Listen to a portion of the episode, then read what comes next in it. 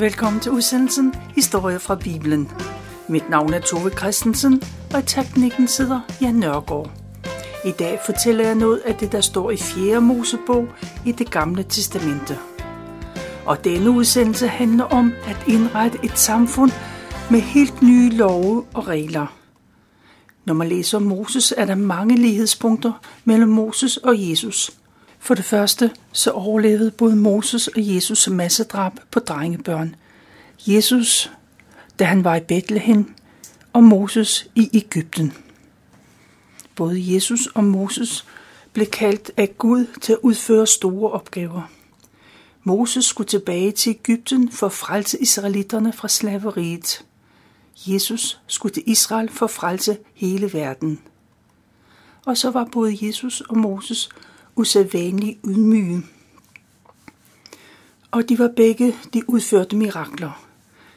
Der skete store og bemærkelsesværdige mirakler, og det skulle understrege, at for Gud var intet umuligt. Gennem miraklerne så kunne man se Guds almagt. Og både Moses og Jesus var mellemmænd. Gud talte direkte både til Moses og Jesus, og så sagde de det videre som øh, Gud havde sagt. Moses fik Guds lov. Han fik Moseloven og de ti bud, dem som mennesker skulle overholde. Jesus, Guds søn, overholdte og opfyldte de samme love, da han døde på korset. Der var mange lighedspunkter mellem Jesus og Moses, men der var selvfølgelig også forskelle. Forskellen var først og fremmest, at Moses var et menneske, og Jesus var både Gud og menneske på én gang. Selvom Moses havde sine begrænsninger, så var han en betydningsfuldt menneske. Det var han både i sin samtid og for eftertiden. For Moses stod i spidsen for det israelske folk. Da de forlod slavetilværelsen i Ægypten, så opholdt de sig ved Sinai-bjerget cirka et år. Bjerget blev også kaldt for Hores bjerg eller Guds bjerg. Det var på det bjerg, at Gud gav israelitterne den lov, som de skulle leve efter i fremtiden. De fik blandt andet de ti bud, men også mange andre regler og forordninger. Moses var omhyggelig med at fortælle om alle Guds love, og så skrev han det ned i en bog, så man senere kunne tage det frem og læse. Disse love udgjorde et særligt leveregler, der var helt unikke på den tid. Gud skabte en helt ny måde at indrette et samfund på. Det var så fundamentalt anderledes, at man andre lande og stammer, hvordan de havde indrettet sig.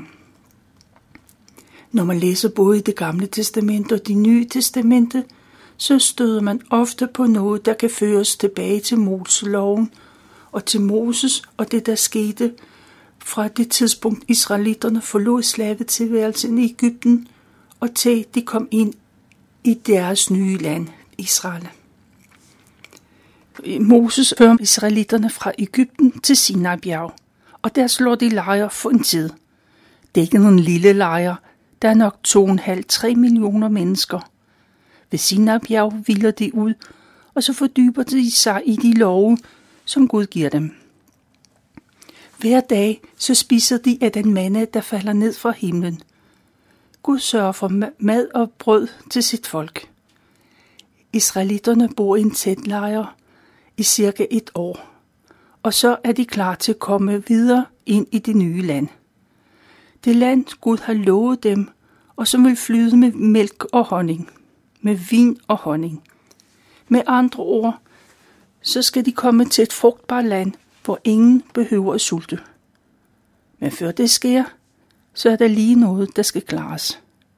For Gud giver Moses besked på, at de mange mennesker skal organisere sig anderledes. Indtil nu har man ikke tænkt så nøje over, hvordan man indbyrdes har forholdet har været. Og så har man boet rundt omkring, så man nu lige tilfældigt faldt for. Allerede før israelitterne forlod Ægypten, var Moses deres leder. Det er han stadigvæk.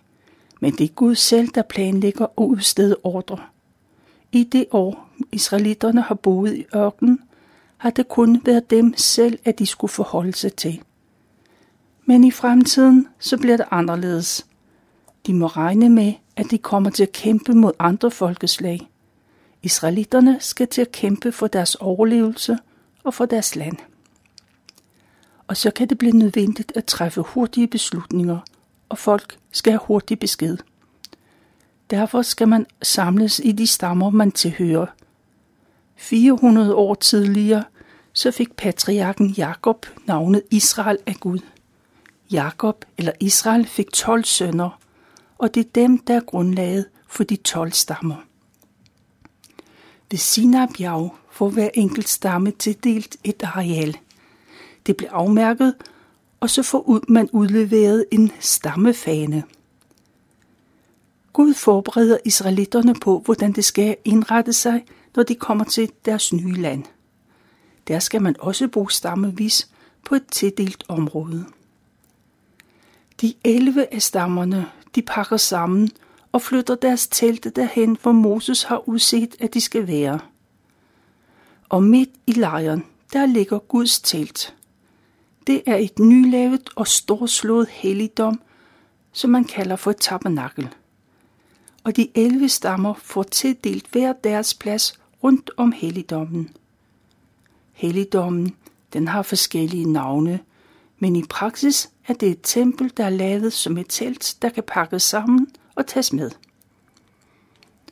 Alle har en bestemt plads, undtagen Levis stamme, for de har en særstatus. For enten er de præster, eller også gør de tjeneste ved helligdommen. Og de er vigtige personer, for Gud er den vigtigste. Levitterne har ansvaret for helligdommens inventar. De skal pakke det hele sammen og sørge for at samle det igen, når man slår lejre. De skal vedligeholde alle dele og reparere det, der er gået i stykker. Og så er der lavet en nøje plan over, hvad, hvad hver enkelt har ansvar for. Før israelitterne kan forlade sine bjerge, så skal de også lave to trompeter af sølv. Det skal bruges som signalhorn.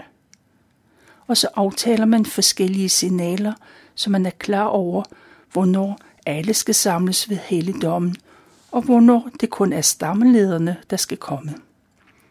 Et tredje signal skal bruges, når alle skal bryde op og gå videre. Og trompeterne, de skal også bruges, når man går i krig mod fjenden men de må kun gå i krig, når der blæses i hornene. Hvis de overholder den regel, så vil Gud være med dem, så de vinder over deres fjender hver gang. Alle israelitter er klar over, at der snart blæses til afgang. Man holder sig klar til at begynde et nyt afsnit i deres liv. Man ser hen på den sky, der ligger over helligdommen, for Gud er inde i skyen – og så en dag, så løfter skyen sig, og alle ved, at det er et tegn på opbrud. Man pakker sammen og gør sig klar. Og så blæses der i hornene, og hver stamme stiller sig der, hvor man har fået besked på at være. I ro og orden forlader de Sinabjerget, hver med deres fane højt hævet.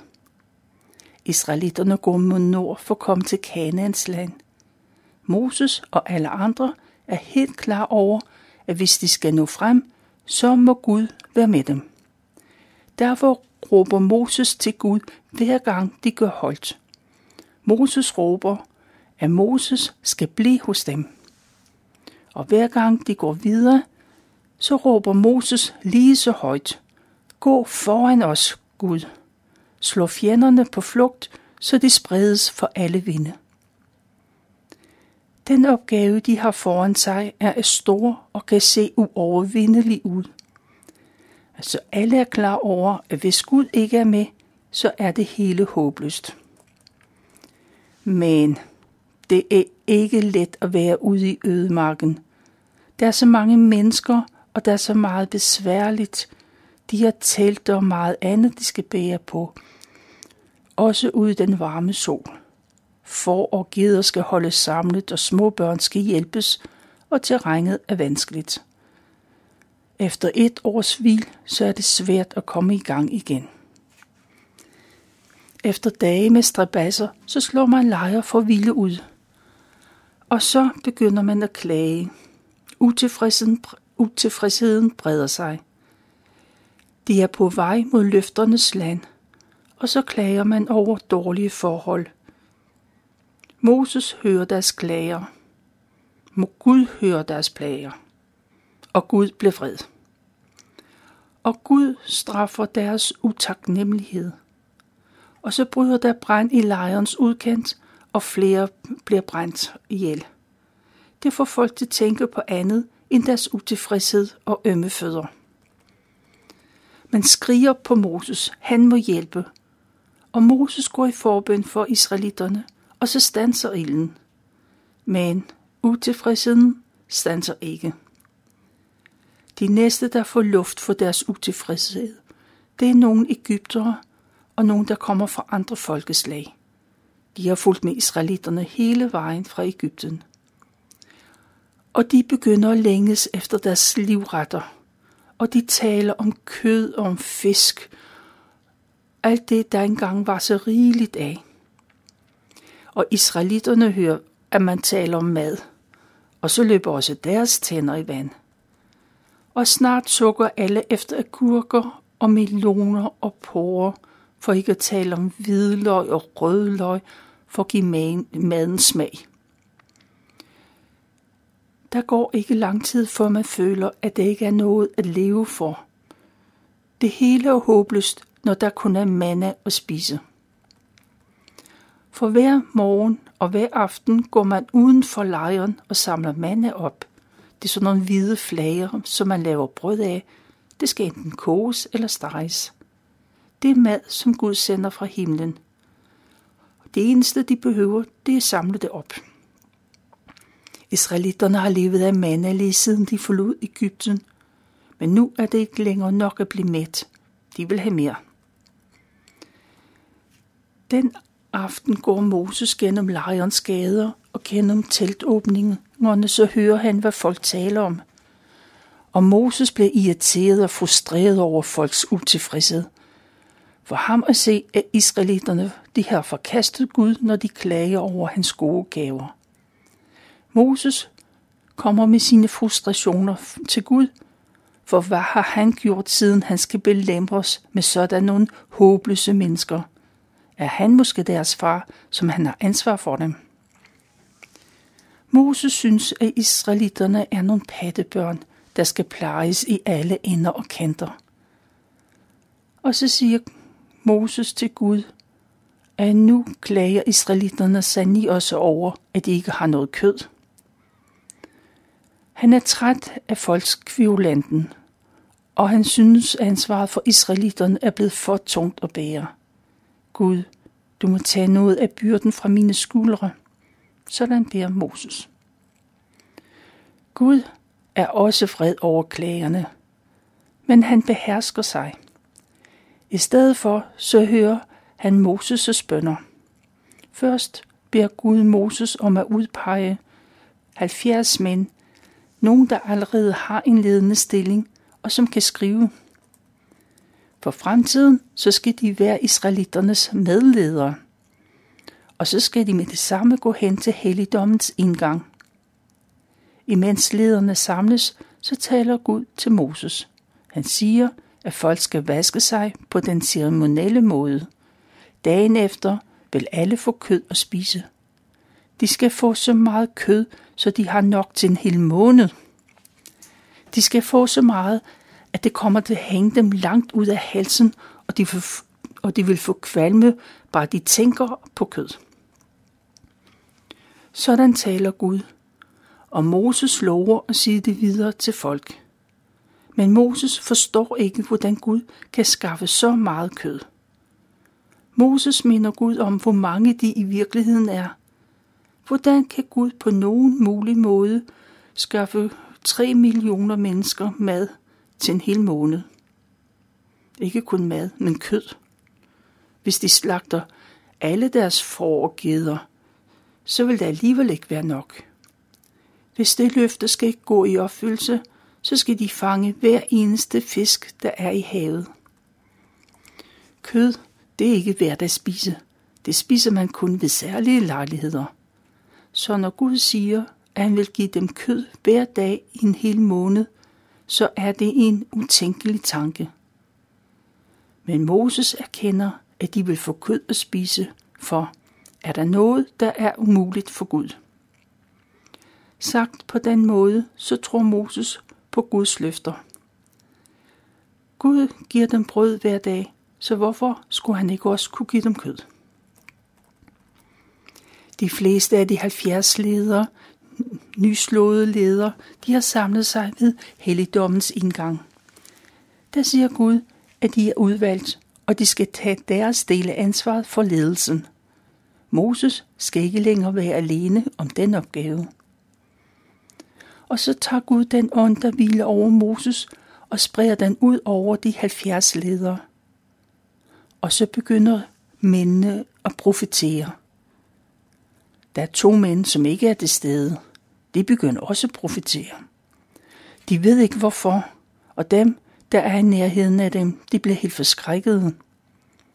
Heller ikke Josvas forstår, hvad der er sket, for det er jo kun Moses, der kan profetere. Josva, han har været Moses' tjener, lige siden han var ung, og han mener, at det kun er Moses, der har ret til at profetere. Men Moses belærer ham. Det ville være dejligt, hvis Gud talte gennem alle mennesker. Gud har svaret på den ene af Moses' bønder, men han har ikke glemt kødet. Og så kommer der en storm ind fra havet. Blæsten driver en stor flok vakler med sig. Fuglene kommer ind over lejren. De flyver ind mellem teltene og uden for lejren. Så langt øjet rækker, så kan man se fugle flyve i en meters højde. Og så får man travlt.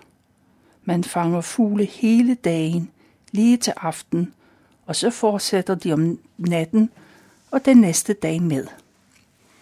Efterhånden så har man fået fat i alle fugle, og så begynder man at slagte. Det er som om man ikke kan få nok. Alle er med til at fange og slagte, og den, der har fanget mindst, har fået 3.500 liter. Vakler, det er sådan nogle små, grå hønsefugle. De er bare 17 cm høje. En voksen person kan ikke blive midt i en fugl som man får tilbereder mange vakler af gangen, og man spiser med velbehag. Og det har sin pris. Mange bliver syge, for deres mave kan slet ikke tåle den kraftige kost. Det er jo vant til at spise brød. Mange dør af maveforgiftning, og man ser det som en straf fra Gud. Det er en straf, fordi de har længes efter kød, selvom Gud i forvejen har sørget for dem og så begraver man de døde og går videre. Moses og hans kone Sipora, de har været gift i mange år. Men nu gifter Moses sig endnu en gang. En kvinde, en ung pige fra Nubien. Hun er sikkert både smuk, og hun er ikke israelit. Det ægteskab er svært at acceptere for Moses' søskende Miriam og Aaron – Specielt store søster Miriam har set sig sur på Moses. I det hele taget er de misundelige på Moses. Især Miriam føler sig overset. Hun kan ikke forstå, at Gud kun taler direkte til Moses. Det er der også noget særligt. Hun har da været længe været profetinde, og Aaron er ypperste præst. Hvad er egentlig forskellen på de tre? og Gud hører deres brok, og det samme gør Moses.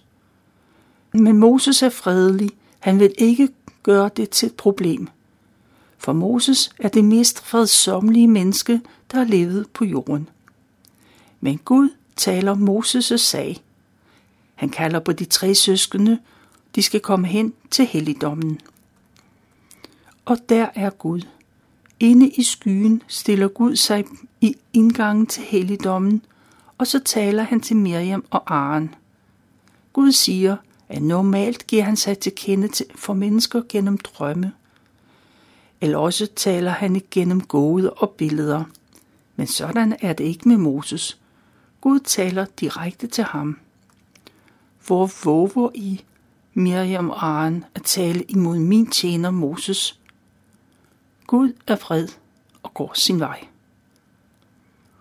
Det er Miriam, der er hjernen bag oprøret, og det er også hende, der først og fremmest blev straffet. For da Gud er væk, så er Miriam hvid som sne i ansigtet. Hun er blevet spedalsk. Hun har fået den frygtelige sygdom, der får huden til at rådne. Det er en sygdom, man ikke kan helbrede. Aaron bliver ikke syg. Han er landets ypperste præst og dermed en særlig funktion. Gud rammer dem begge gennem Miriam. Arne ser sin søsters alvorlige sygdom og har lært lektien. Arne beder Moses om at gå i forbøn for Miriam. Og Moses beder til Gud om tilgivelse for den tåbelige søn, beder om tilgivelse for deres jalousi og smålighed. Der råber Moses til Gud, og Gud gør Miriam rask. Men hun bliver idømt en straf. Hun skal overholde eller opholde sig uden for lejren i syv dage. De skal følge de love, som Gud har givet israelitterne. En kvinde, der er uren, skal være isoleret i syv dage. Efter de dage kommer Miriam tilbage til lejren, og først da begynder man at bryde op og gå mod nord. Og så kommer det ind i Parans ødemark, som ligger tæt på Kanans land. De står på tærsklen ind til det land, som Gud for længe siden har lovet dem. Det land har israelitterne længes efter, lige siden de slid som slaver i Ægypten, og som de har været så meget igennem for nå. Det er, hvad jeg har valgt at fortælle fra de første 12 kapitler i øh, 4. Mosebog.